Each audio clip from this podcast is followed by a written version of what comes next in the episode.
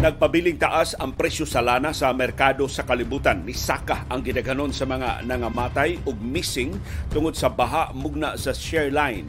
Samtang dunay bagong low pressure area nga nakitaan sa Surigao del Sur ug direkta nang nakahulga in fact bukbuk nag-uwan sugod karong adlaw dinhi sa tong syudad ug sa probinsya sa Subo pero labi na gyud sa mga probinsya sa Leyte ug Samar sa Eastern Visayas. Doon na latest weather forecast karong buntaga. Samtang gipahibaw sa Department of Health ni us-us ang atong bag-ong mga kaso sa COVID-19. Maayo ng balitaa, single digit na lang ang atong bagong kaso sa tibuok Central Visayas although ni pasida ng Octa Research Group nga sabing musaka ni pagbalik sa musunod nga mga adlaw. Niangkon ang Globe ug Smart nihagsa ang ilang mga website sa SIM registration tungod sa kadaghan sa mga nagparehistro. Nga daotang balita tungod kinahasol ang mga konsumidor pero matod sa mga telcos maayo balita nagpasabot dasig ang katawhan nga magparehistro sa ilang mga SIM card tungod sa hulga sa deactivation kung dili malista sa musunod nga 180 ka adlaw. Karong buntaga sab gipanghimagak sa Bangko Sentral ng Pilipinas nga doon sila gipakatap nga 100 peso coins. Matod sa Bangko Sentral, di, tinuod ka ng mga pangangkon nga nikatap sa social media nga ila nang i-demonetize ang papel nga 100 peso bills, papel pa bills pa, dili tinuod nga ilang ilisan og sinsiyo ang 100 pesos. Mauna ang katinawan sa Bangko Sentral ng Pilipinas. Game 2 karon sa PBA Commissioners Cup Finals. Gustong Hinebra mag 2-0 pero ang Bay Area Dragons ningon ilang kandaduhan si Justin Brownlee na mo ilang giisip nga yawi sa kadaugan sa Gin Kings sa Game 1. Ug doon schedule sa mga duwa sa National Basketball Association pagtuki sa labing mahilungdano mga balita o kontrobersiya sa Subo, sa nasod ug sa kalibutan. Pagsuway, pagtugkad sa ilang mga implikasyon sa atong tagsa-tag sa kakinabuhi ug panginabuhi. Baruganan kada alas 6 sa buntag mauna ni ang among Baruganan. Baruganan.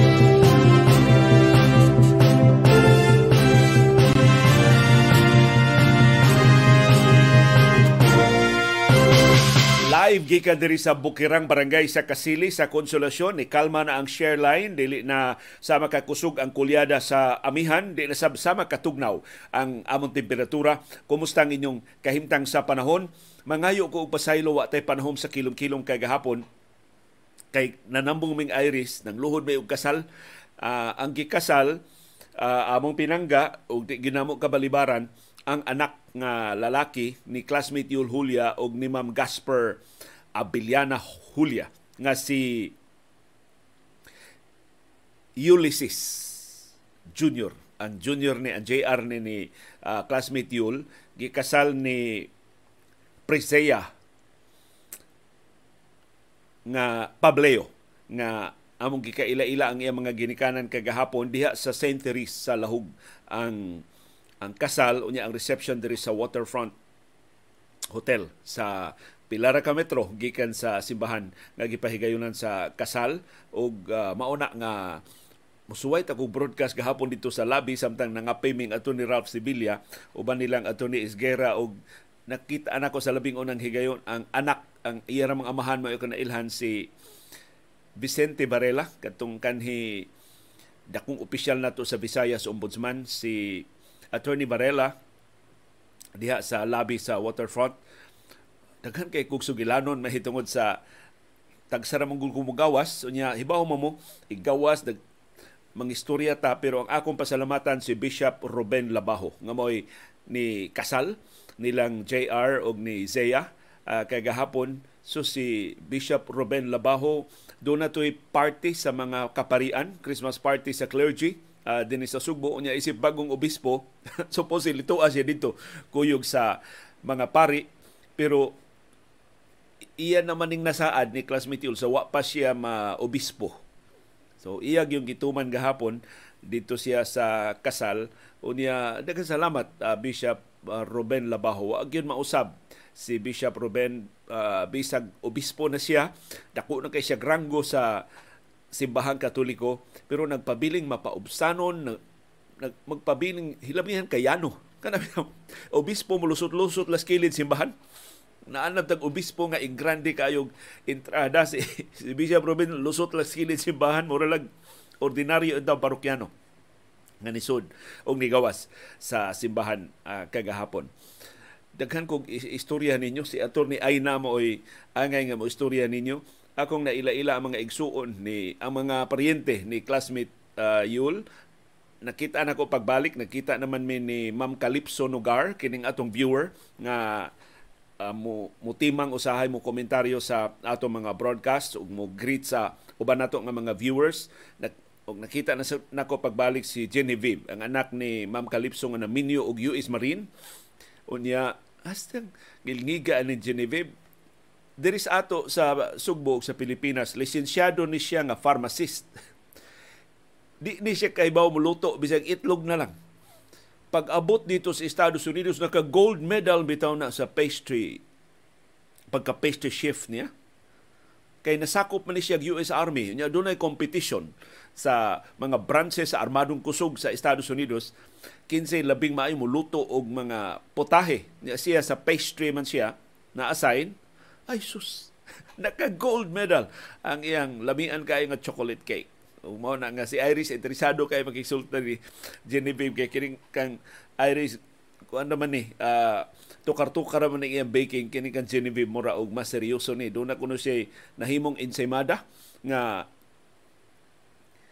pagtilaw sa mga general sa armadong kusog sa Estados Unidos. Nangutana og kinsay naghimo kinsay nagbake. Giun sa man pag-bake ano perti bang lamia? Inguna na kang ngilngig ning anak ni Ma'am Calypso Nogar nga si Ibib. Ug niya karon uh, dinhi ni bakasyon uban sa iyong bana nga si Tim ug sa ilang anak nga si Morin kato inyo nakita nga si Morin sa palagdas ni uh, ako nakita as Morin uh, kagahapon sa atol sa kasal. So daghan kay og istorya ninyo. Nakita nako ang tag-iya sa producer feeds. Uh, kumpare namin ni Sir Wilson. Yu nya murag nila to lumalargahay na karon. Padung na sila sa ilang bakasyon. Human sa pandemya uh, karon pa sila nakabakasyon. Usab uban sa ilang suod nga mga higala nga taga Bohol. Salamat kayo Sir Wilson. Og uh, sa imong first lady nga maayo kayong ni abi-abi nato uh, kagahapon. Ug daghang salamat sa tanan nga mga maninoy o mga maninay nila JR ug ni Zea manghinaota sa kamalipayon sa ilang pagsugod sa ilang forever sa ilang bag-o nga uh, panagtiayon.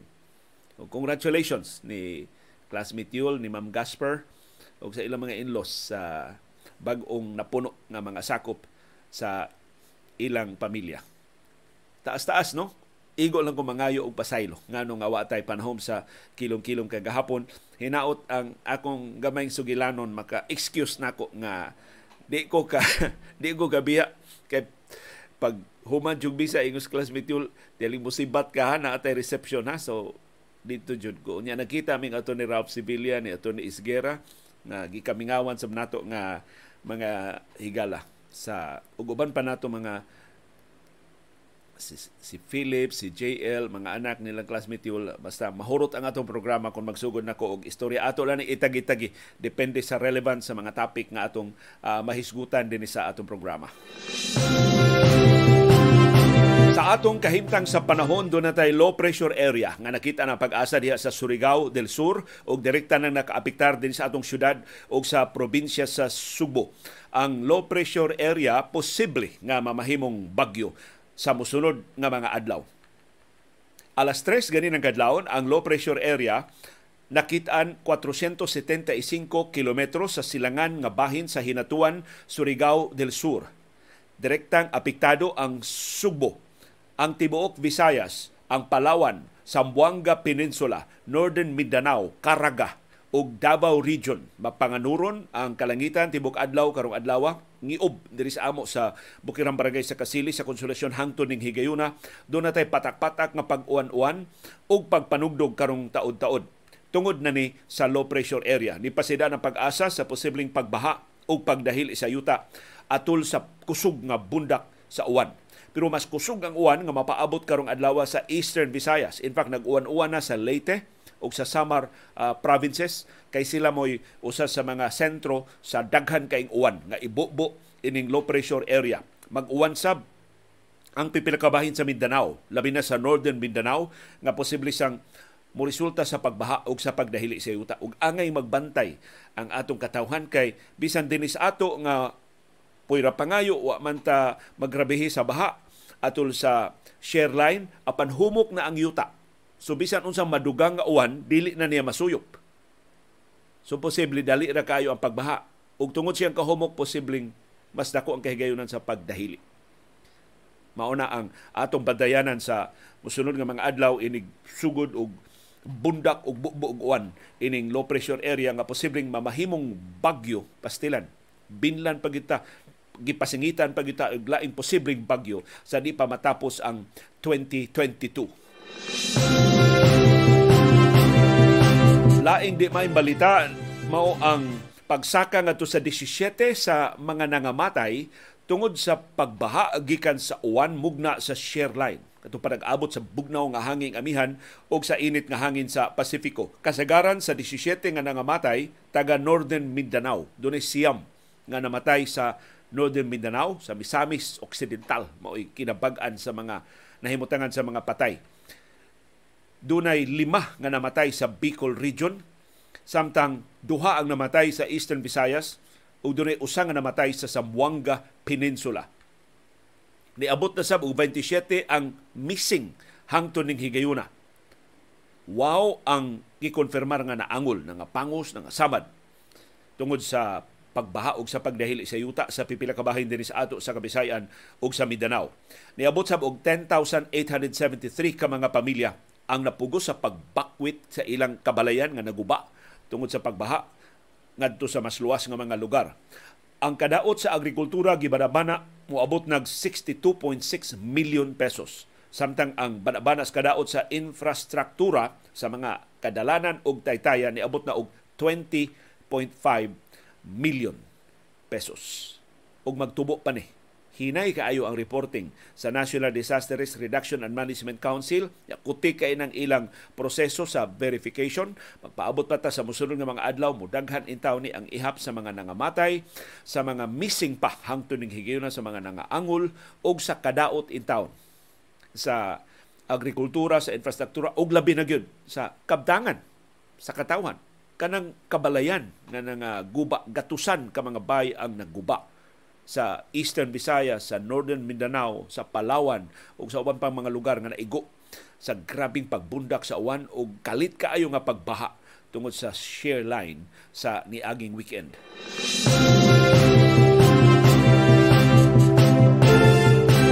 Iyay laing notisya ba nga makapanakla ta pastilan? Nahitabo gihapon eh. Kapinas tuig human sa bagyo nga si Odette hangtod karon wa pa mahuman pag-ayo ang kapinwaw kagatus ka classrooms dinhi sa Subo, sa Bohol, sa Negros Oriental ug sa Sikihor. 803 ka classrooms ang wa pa ma human pag-ayo hangtod ning higayuna. Mangandoy ta og second anniversary sa Odette una ni nato tiwason sa pag-ayo. December 16 nahitabo ang Odette sa niaging tuig Unsa na ito pizza? Disyembre 28 na. Hapit na matapos ang 2022. Wa pa mahuman sa pag-ayo. Sa kinatibukan, 884 ka classrooms din sa Subo ug sa Central Visayas ang depektoso. Busa kinahanglang ayuhon. Pero hibaw mong pila ray nahuman og ayo 81 ra. Sa niaging usa ka tuig 81 ra ang naayo o gigamit na ron sa mga estudyante sa Subo ug sa Central Visayas. Ug nahibaw mo unsay kinadak ang problema kakuwang sa kwarta. Abunda tag kwarta para confidential funds ni Education Secretary o Vice Presidente Sara Duterte Carpio pero way kwarta pag-ayo sa classrooms. Ni atong Nobyembre, karong tuiga, ang Departamento sa Edukasyon din ni Central Visayas, sigon ni Director Salustiano Jimenez, nakadawat og 1.2 billion gikan sa central office. Makugang ta ang 1.2 billion kadako ana. Pero mo mo pila gikinahanglan pag-ayos mga classrooms diri sa ato 7 billion pesos. Sus. Waras kumingking ang gihatag sa central office sa panginahanglan pag-ayo sa atong mga classrooms. Mao nang 803 pa ka classrooms ang hangtod karon guba, gusbat, wa pagkatilaw panday kapinas tuig human sa bagyo nga si Udet. Tan-awa ang priority sa Departamento sa Edukasyon og niining maong administrasyon. Ug mao ning paita mo ning kalbaryuha atong sa gubangon sa mosunod nga unong pagkatuig. Laing dili maayong balita pasaylua dili maayo ang atong kahimtang sa panahon dili pa gyud maayo ang balita nga sinugatan ninyo karong sa yung buntag padayon ang kataas sa presyo sa lana sa merkado sa kalibutan. Wa na siya musaka gahapon pero wa sa siya muus-us human sa iyang paspas kay nga pagsulbong ni adtong Martes. Pipila ka mga planta sa enerhiya sa Estados Unidos mubalik na og andar human sila ni shutdown tungod sa winter storms nga nahiaguman naghana sa patay sa snowstorm dito sa Buffalo, sa New York ug sa mga bahin sa Estados Unidos. Tungod ini, doon ay paglaom nga musaka na ang demanda sa lana. Mao na ang basihan sa mga oil traders sa pagtakda sa presyo ang perception. Usaka ba mo us ba ang konsumo sa lana? Laing tinubdan sa optimism sa pagsalig nga musaka na ang konsumo sa lana mao ang pagpahibaw sa China wa nay quarantine ang ilang mga bisita. So tanang langyaw mga turista nga mo balik og duaw sa China, di na mo i-quarantine, igabot ninyo. Diretso na mo suroy-suroy, diretso na mo dito sa ilang makasaysayanon kaayo nga mga destinasyon. Lamian kay nga mga pagkaon sa China. Pero sige, sigo ni Sir Wilson, wa na. Mas malabiho nila Japan kaysa Hong Kong. Kay ang Japan mas una mang nangabli sa ilang uh, industriya sa turismo Matod sa China, ila nang ibasura ang COVID quarantine rule para sa inbound travelers. Sa translation sa yanong pagkasulti, hingpit ng mangabli ang China sa iyang kurtina. Abli na ang turismo sa China. Dili nakatanggungon sud sa tulo ka adlaw, di ka pasudlog mga restaurant sud sa pila ka adlaw human sa imong pag-abot. Ah, diretso na ka. og suroy-suroy. Laing tinubdan sa pag saka sa presyo sa lana sa merkado sa kalibutan mao ang pahibaw ni Russian President Vladimir Putin ang labing bangis nga kontrabida sa atong bag-ong panahon nga iyang iban ang oil export sa mga nasod nga mopahamtang og price cap. So katong mga nasod nga aliado sa Estados Unidos, sa European Union o sa Group of Seven nga mopatuman sa ining price cap, di niya baligyaan og lana sa Russia. Of course, palabi-labi sa ng istorya ni Putin kay kung di siya mamaligya sa iyang lana ngadtos kanasuran mo pahamtang og price cap, mahagsa ang ekonomiya sa Russia, di na silang kapamilit og mga armas o mga bala aron ikalahutay sa ilang pag-atake sa Ukraine. So kini istorya rin eh. Ang tinuod na pagkasulti mao gibargain sa Russia. Nagsige silang promo karon mura og mura ning load cellphone, mura ni og mga baligya nga gi-sale. Ang lana sa Russia kung mopalit ka og bulto, mas barato mas barato pa gani kaysa price cap nga gipahamtang sa European Union sa Estados Unidos ug sa Group of Seven. Pero di man maayong tan-awon nga duko magpa-out si Putin mutahan sa western countries mao nang iso gihapon kayo ang iyang deklarasyon bisag klaro kaayo nga naapiki ang ekonomiya sa Russia tungod ining price cap paghatag og limitasyon asa ra kutob ang presyo sa lana sa Russia. Niya pagidili maayong balita nga among isugat ninyo karong sayong buntag. Pero kinahanglan ba gini atong ibalita aron makabantay ta sa mga panghitabo sa atong palibot ni Saka ang gidikhanon sa mga biktima sa pabuto sa pagsugat sa Pasko hangtod sa liwas na sa Pasko. Matod sa Department of Health, niabot na og 25 ang firecracker related injuries as of 6 a.m. gahapong adlaw December 27. Nya hinay kaayo ang reporting sa Department of Health. Wa pa maapil ini ang tanang kaso dinhi sa ato sa Sugbo o sa Central Visayas. 14% higher na ni sa 22 ka mga kaso nga narehistro sa samang higayon sa niaging tuig 2021. Ang labing deadly, ang labing di kasaligan nga pabuto kay mo kasagarang nakabiktima, boga Wow ka mga kaso ang nabuthan sa boga. Ang whistle bomb nakapakimay og upat ka mga biktima. Ang kwitis nakabiktima og tuto. Ni una pagbuto sa wa pa mo taghoy og five star. Dunay duha ka mga biktima. Nya kasagaran ito na igo sa mga biktima ilang mata, dunay 13 eye injuries nga narehistro hangtod gahapon sa buntag. Gisundan ni sa hand injury, kamot mo inapaso o na nakimay gyud simbako, dunay wow ka mga biktima. Sa siko o sa bukton dunay tulo. Samtang ang na igo sa ilang buko-buko dunay usa ang kinadaghanan og bag-ong kaso sigon sa record sa Department of Health, Western Visayas dunay lima. Ang Central Visayas gibutang ra nilang tulo pero ang report sa atong kaugalingong Department of Health sa Central Visayas napo na ang nabuthan adto pang as of December 26. So wa pa ni ma-update gani ang record sa Central Office sa Department of Health kay tulo pa man ang gilista sa DOH para Central Visayas. Ang Bicol Region do na say tuto. Ang Ilocos Region dunay duha, Mimaropa dunay duha, Davao Region sa mga Duterte dunay duha ug ang National Capital Region ang Metro Manila dunay say duha.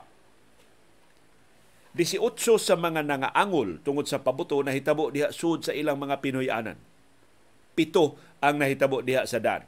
So magbantay ta bisang nata sud sa atong mga panimay dili ta luwas sa injury sa pabuto why bisan usa ka kaso sa stray bullet injuries. Daghang salamat mga pulis, mga sundao ug ubang mga armado, wa ninyo pabutha o wa mo magpataka o pabuto sa inyong mga armas sa pagsugat sa niaging Pasko. Hinaot padayunon ang pagbantay, hinaot magpadayon nga ubos ang atong mga kaso sa mga pabuto ug wa lagi kaso sa mga saag nga bala sa mga maigo sa saag nga bala sa atong pagsugat sa bag-ong tuig puhod. Karon ari na ta sa maayong balita ni us-us ang ato mga kaso sa COVID-19 dinhi sa Subo, sa Central Visayas ug sa tibuok Pilipinas. 289 ra ang bag-o mga kaso nga gi-report sa Central Office sa Department of Health gahapong adlaw. 21 ang patay, wa gihapoy detalye kon kanusa na nga matay, taga diin ang mga biktima sa pagkamatay sa COVID-19 nihiyos ngadto sa 14,695 ang atong active cases. Mauna lang ni ang mga pasyente nga nasa atong mga ospital o isolation facilities. Ang laing maimbalita ni us-us nga to sa 7.1% ang atong nationwide positivity rate. Ni aging adlaw 7.3% ni ni us-us pag to 7.1%. Hinaot magpadayon pag ni sa paghinay, pagkaluya ang tinagdanay sa COVID-19 sa tibok nasod.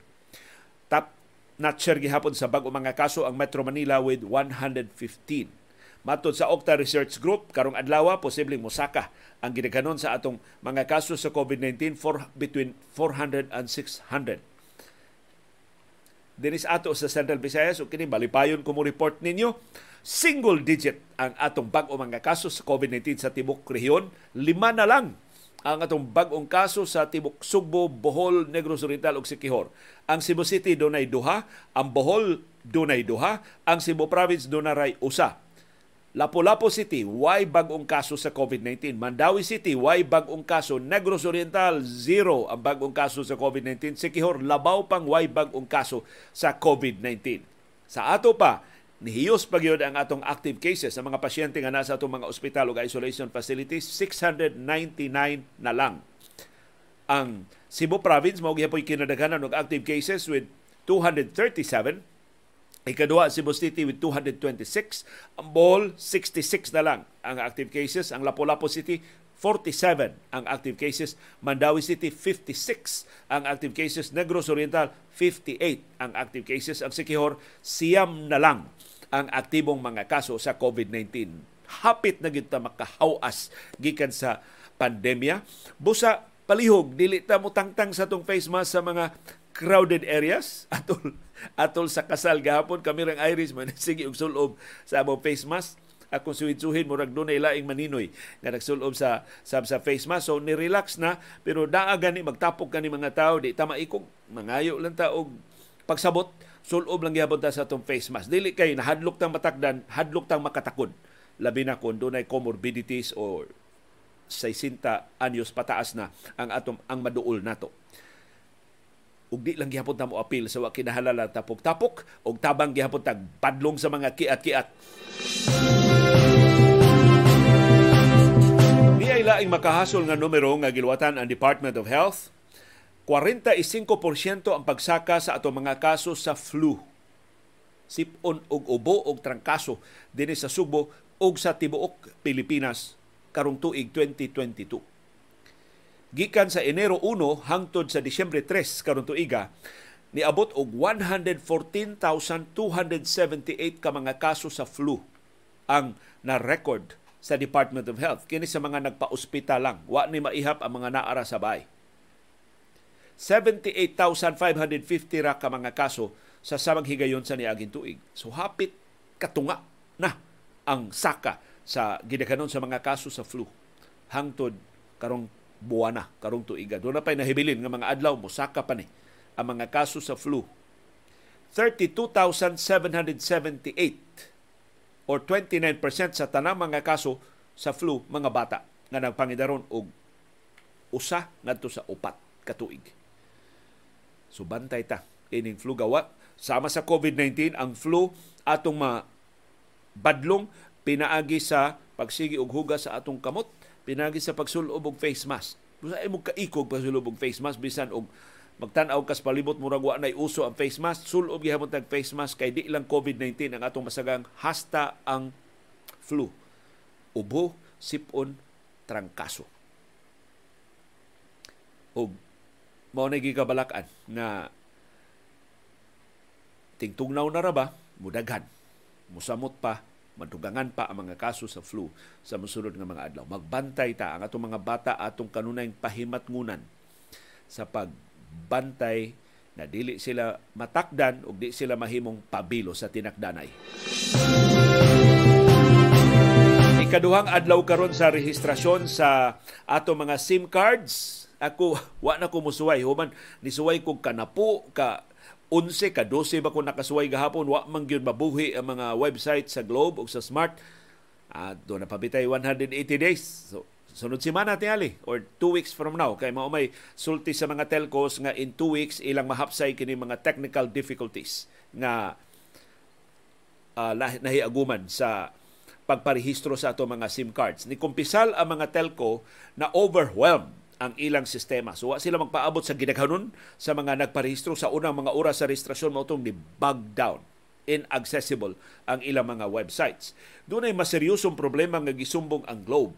Matod sa Globe, ilang nadiskubrihan ang potential minor vulnerability sa ilang website na posibleng masudlan og mga hackers makawat ang subscriber data sa publiko mao nang nananghid sila sa National Telecommunications Commission nga ilang i-patch, ilang tapakan o ilang ayuhon aron pag-prevent sa seryoso nga hulga sa customer data. Ang ilang gipangayo sa NTC 72 hours sa pag-stabilize sa ilang website o pag kuha sa tanang vulnerabilities, pag-fix sa tanang glitches sa ilang websites. So para kuno sa mga gustong mo access sa mga website sa Globe, buhi ang website sa Globe, pero murag bag chamba-chamba. Makasud ka usay di mga isilang pagsabot sa musunod nga 72 hours. Kay ila pa ng ayuhon. Mato sa Globe, these issues prompted Globe to take proactive measures to make the site temporarily inaccessible as customer data security is paramount and any problem detected is treated with utmost severity. So atong klarohon wa pay data breach nga nahitabo poira pangayo. Pero yung Globe do na sila nakitaan nga posible na mga breaches. So ila na lang gi proactively anticipate. Anticipate pa proactive pa ila na lang kita pakandaan sa di pa mahimong mas seryoso ang problema. So man opisyal nga pamahayag sa Globe ilang giluwatan alas 8 gabi. Pagpasabot ngano nga usahay down, usahay naa, usahay wa ang ilang website sa SIM registration. In light of this development, Globe has requested the NTC for a maximum of 72 hours from yesterday to observe our SIM registration portal to ensure all patches made are technically stable. Ang SIM registration portal sa Globe, new.globe.com.ph slash simreg for SIM registration. Pero ingon ang Globe sa wa pa madown ang ilang website, doon na 20,000 nila ka mga subscribers ang nakaparehistro. So doon na nakaparehistro nga 20,000. Nag-una nato sa pagparehistro Biasuyi mi sa inyong kasinatian sa, pag, sa mga nakaparehistro na sa ilang mga SIM. Para sa bag-ong mga SIM users, mahimo silang muduaw sa sama nga website within the next 72 hours samtang ayuhon ang sistema. Ang mga telco nangayo sa pagsabot sa publiko na nakalitan ang ilang sistema sa kadaghan sa mga nagparehistro. Bisan ang Smart Communications niingon ang ilang sistema na overwhelmed sugod alas 7 kagahapon sa buntag. Ug resulta nga pipila ka mga users wa mulampo sa ilang registrasyon. Apil nako, wa ko kasod sa website sa Smart. Pipila ka mga customer ni report nato do na ganito yung mga viewers ni ingon nakaparehistro na sila sa ilang mga SIM card. Congratulations. Dili misama ka maayo mo timing ninyo sa pagparehistro sa mga SIM card. Pero sagdi lang, di lang ta di lang ta mag-apura atong hatagag higayon ang mga telco pag-stabilize sa ilang uh, sistema nga usahay ma-offline, usahay inaccessible, usahay maka lusot sab unya magsige na kag parehistro, mukalit lang ka daon, mukaging dili mo matiwas ang imong registrasyon. Ako nakahukom ko sunod semana na lang ko or kana na lang do na kay bakanting oras una ko magka total na raman tasbay online man ni ang registration og libre ni ang registrasyon. Do na gani mangayo ninyo bayad unya uh, himuon kunuhay masayon ang inyong registrasyon kana ilad na, pangwarta na, peke na, kuyaw hinog kawato ng inyong mga private data o ma-access ang inyong mga bank accounts na matilok hinuuna ang inyo dihang Christmas bonus, productivity bonus ug uban ninyong dugang kwartang nadawat sa atong pagsaulog sa Pasko o sa bag-ong tuig ang Smart ug ang Globe niingon ilang gi-optimize ang ilang kapasidad. So nagdugang silang kapasidad sa ilang mga websites aron nga dili na ma-overwhelm sa bisan unsa pa kadaghan sa mga magparehistro sa ilang mga SIM cards. Ang dito dunay promo. Matud sa dito hataga nila og 2 gigabytes nga de- libreng data ang mga magparehistro sa ilang mga SIM card. Sa dito ang bag-o di ay nga mga nakapalit og SIM cards gipadad-an sa dito og link aron adto sila diretso nga makaparehistro. Ang mga existing users makagamit sa online app sa dito app aron nga madugangan sila og duha ka gigabytes sa ilang pagparehistro sa ilang mga SIM cards. So good luck sa mga magparehistro sa mga SIM cards. So daghang salamat sa mga telco sa ilang ka-proactive o sa ilang pagpasabot ngano nga naglisod ta sa pag palist, pagparehistro sa ato mga SIM cards kagahapong adlaw. Ni ay dili maayong uh, subligs parada sa atong pagtuo nga kining rehistrasyon sa mga SIM cards makabadlong na ni sa mga tech scams, makabadlong na ni sa cyber crimes. Ni ay findings ang usa ka online media monitoring company nga nagbase sa Netherlands kining Meltwater ako nabasahan ilang findings sa editorial sa Sunstar karong adlaw. Matod sa Meltwater, ang mga Pilipinhon ganahan kay mogamit sa ilang mga cellphones, sa ilang mga smartphones. In fact, mayoriya sa ato mga internet users din sa Pilipinas ni access sa internet na butang sila online tungod sa ilang smartphones. Matod sa Meltwater, 76 million ka mga Pilipinhon ang nigahin og napo ka oras og 27 minutos sa paggamit sa internet. Tiaw mo na.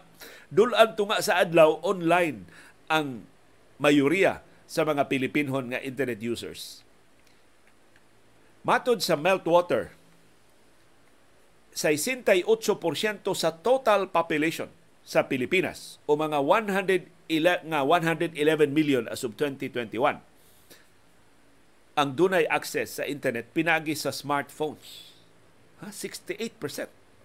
Mayoriya sa katawang Pilipinhon mo gamit og smartphones sa pag adto online. 97.2% ang nigamit sa ilang mga mobile phones. Sus, grabe Ang namisik maura ni nigamit og laptop, nigamit og desktop. So 97.2% na sa mga internet users sa Pilipinas ang nigamit sa ilang smartphones. Na mangayo ko og pagpasabot sa mga telco o sa mga kamao, makaprevent na ba o mga online fraud kay rehistrado na atong mga smartphones? Mo reflect ba kung doon na kay troll account diya sa Facebook ginamit ang imong smartphone? Mo reflect uh, mo, mo reflect ba sa imong rehistrasyon sa imong SIM card? Or di pa nato masumpay ang online access sa smartphones o ang SIM card identity, ang registered nga SIM card user na nagamit ang mga smartphone. Niya pagilain na peligro ining SIM registration. Sa mga nasod nga nigamit na sa SIM registration law, why ebidensya nga ilang napugngan ang mga krimen. Mo ni pasidaan sa mga cyber security experts. Ang Privacy International nga nagbase sa London ni report nga ang SIM registration dili epektibo sa pagbadlong sa mga krimen hinunua dunay nitumaw nga bag-ong mga krimen tungod sa SIM registration. As kang paita, nadugangan hinuon ang kriminalidad. Matod sa Privacy International nga ang mga nasod nga ni-adapt na sa SIM card registration naka kita sa pagsulbong sa identity-related crimes. Kung may identity-related crimes, identity theft, kawato ng imong identity, or fake identity. Dili maong mangangan ang iparehistro diya sa mga SIM card. Ang mga black markets puno kaayo sa bag-o nga mga teknolohiya sa mga gustong magpabiling anonymous. So tanyagan ka nga makaparehistro ka sa imong SIM card sa dili imong tinuod nga ngan, sa dili imong tinuod nga address. Ang mga SIMs mahimong maklone. So, ang imong SIM card mahimong kopyahon o gamiton og laing tao. Ang mga kriminal mahimo mo gamit og langyaw nga mga SIM ibutang nila og roaming mode aron magamit dinhi sa ato sa Pilipinas og helpless ang ato mga telco o ang National Telecommunications Commission ining mga langyaw nga mga SIM nga gamiton dinhi sud sa Pilipinas. O mo na gigamit sa text scam karon. Ang pagduda nila mga langyaw na nga mga SIM nga nag-clone o mga local SIMs or nag-roaming mode og nakapadayon sa pagpakatap og sayop nga mga kasayuran o mga pagpangilad nga mga modus. Ang uban sam gamit og internet aron pag establisher kunuhay og local identity. Pero tuwa di sila sa ubang kanasuran. Ang uban ni gamit og mga sat phones, satellite phones aron sa paglikay, paglusot sa mga SIM registration requirements. I don't know, doon ba provision ang atong SIM Registration Act batok ining maong mga bagong krimen nga nitumaw. Usa sa mga nasod nga nipasar og balaod nga nagmando sa rehistrasyon sa mga SIM cards mao ang Mexico. Gipasar sa Mexico ang ilang SIM registration law adtong 2009. Pero pag 2012 or 3 years later, nipahibaw ang Mexico dili epektibo ang SIM registration law ni saka hinuon ang mga krimen sama sa identity fraud ug busa ilang giripil. ilang gibasura ang ilang SIM Registration Act. Hinaot ato makatunan ang leksyon sa Mexico o sa ubang kanasuran nga imbis makabadlong ni sulbong hinuon ang mga krimen online, mga cyber crimes. Ni ay koreksyon ang Bangko Sentral ng Pilipinas ining sayop nga kasayuran katap karon sa social media nga ang atong 100 peso bill ilisa na og sensiyo. Gipasinan-an sa Bangko Sentral ng Pilipinas ang publiko sa di pagtuo ini mga social media posts nga nangangkon nga i-switch na ngadto sa 100 peso coins ang banknotes na ila karong gi-circulate sa Bangko Sentral ng Pilipinas. Matod sa Bangko Sentral wa sila magplano ini, wa sila gihimo nga lakang ini. Ang 100 peso bill magpabilin sa circulation. So papel gihapon ang atong 100 peso. Dili siya himuong sensiyo. Gani matod sa Bangko Sentral, doon na sila gipagawas nga bag-ong 100 peso banknotes nga nagdana sa pirma ni Presidente Ferdinand Marcos Jr. o sa bagong gobernador sa Bangko Sentral ng Pilipinas nga si Felipe Medalla. Gisirculate sa iyo karong buwan sa Disyembre, moabot ni nato sa mosunod nga mga semana. Matod sa Bangko Sentral ng Pilipinas, ang sayop nga mga social media posts na gamit sa litrato sa karaan nga 100 peso commemorative coin nga gi luwatan sa Bangko Sentral ng Pilipinas atong 2017 atol sa centenaryo sa Montelupa City. So tanawa ra ng pangilad sa social media. O daghan ba yagin in town? Amo tuo ba? Daghan ang magpailad sad. Bisag koreksyonan na mo insister gihapon nga tinuod ang Talyano Gold. Tinuod ang golden years sa martial law. Maayong buntag ug happy new year 31 million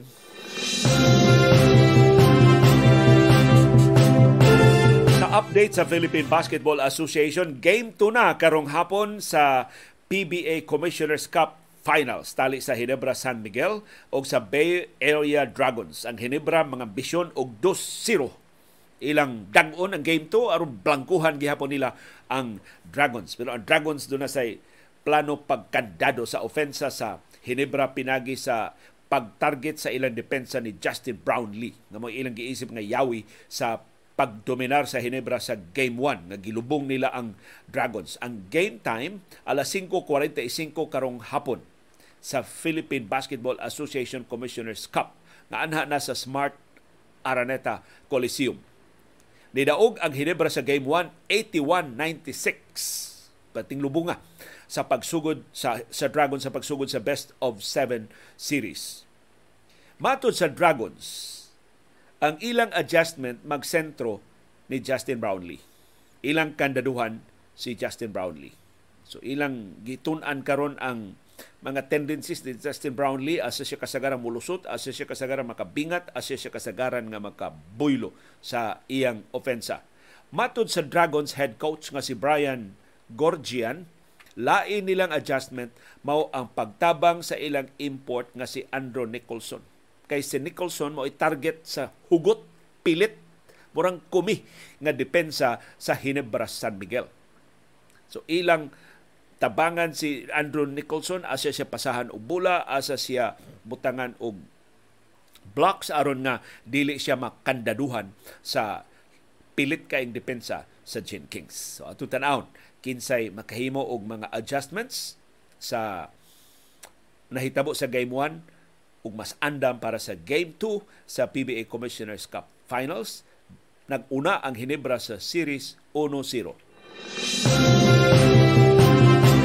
Iana ang schedule sa mga duwa sa National Basketball Association karong buntag sa tong oras din sa Pilipinas alas 8 karong buntag haskan sa yuhang manong ni LeBron James o Russell Westbrook o kaubanan sa Los Angeles Lakers batok Orlando Magic duwa sila sa Florida nining higayuna. Alas 8 karong buntag ang Philadelphia 76ers panguluhan ni Joel Embiid o ni James Harden manung sa Washington Wizards. Tuwa sila sa capital sa Estados Unidos sa Washington DC alas 8.30 karong buntag ang Houston Rockets panguluhan sa Filipino-American nga si Jalen Green manung sa Boston Celtics. Good luck sa Rockets kay pating inita sa Celtics. Alas 8.30 sab karong buntag ang Atlanta Hawks manung sa Indiana Pacers. Alas 8.30 karong buntag Los Angeles Clippers panguluhan ni Kawhi Leonard og ni Paul George manung sa Canada adto sila sa Toronto Raptors. Alas 9 karong buntag ang San Antonio Spurs manung sa Oklahoma City Thunder.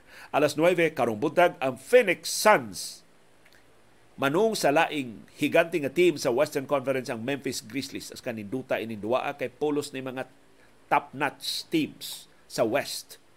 Alas 9.30 karong buntag ang New York Knicks manung ni Luka Doncic nga labas pa kay silang kadaugan batok sa Los Angeles Lakers sa Dallas Mavericks. So, so tuwa sa Texas ang duwa alas 11 karong buntag ang Charlotte Hornets ang team gipanag-iya ni Michael Jordan manung sa defending champion sa NBA nga Golden State Warriors nga nakamatuod mudaog sila bisag wa si Stephen Curry o si Andrew Wiggins. Alas 11 sa karong buntag ang Denver Nuggets panguluhan sa kandidato sa MVP nga si Nikola Jokic manung sa Sacramento Kings sa California. Good luck sa inyong paborito nga mga teams o mga magdudua sa NBA o PBA. Og daghang salamat yung padayon nga pagpakabana ug pakigbisog pagtugkad sa mga implikasyon sa labing mahinungdanon nga mga paghitabo sa atong palibot. aron kitang tanan makaangkon sa kahigayunan pag-umol sa labing gawas nun, labing makiangayon ug labing ligon nga baruganan mao kadto ang among baruganan. Unsay imong baruganan? Daghang salamat sa imong pakiguban. thank you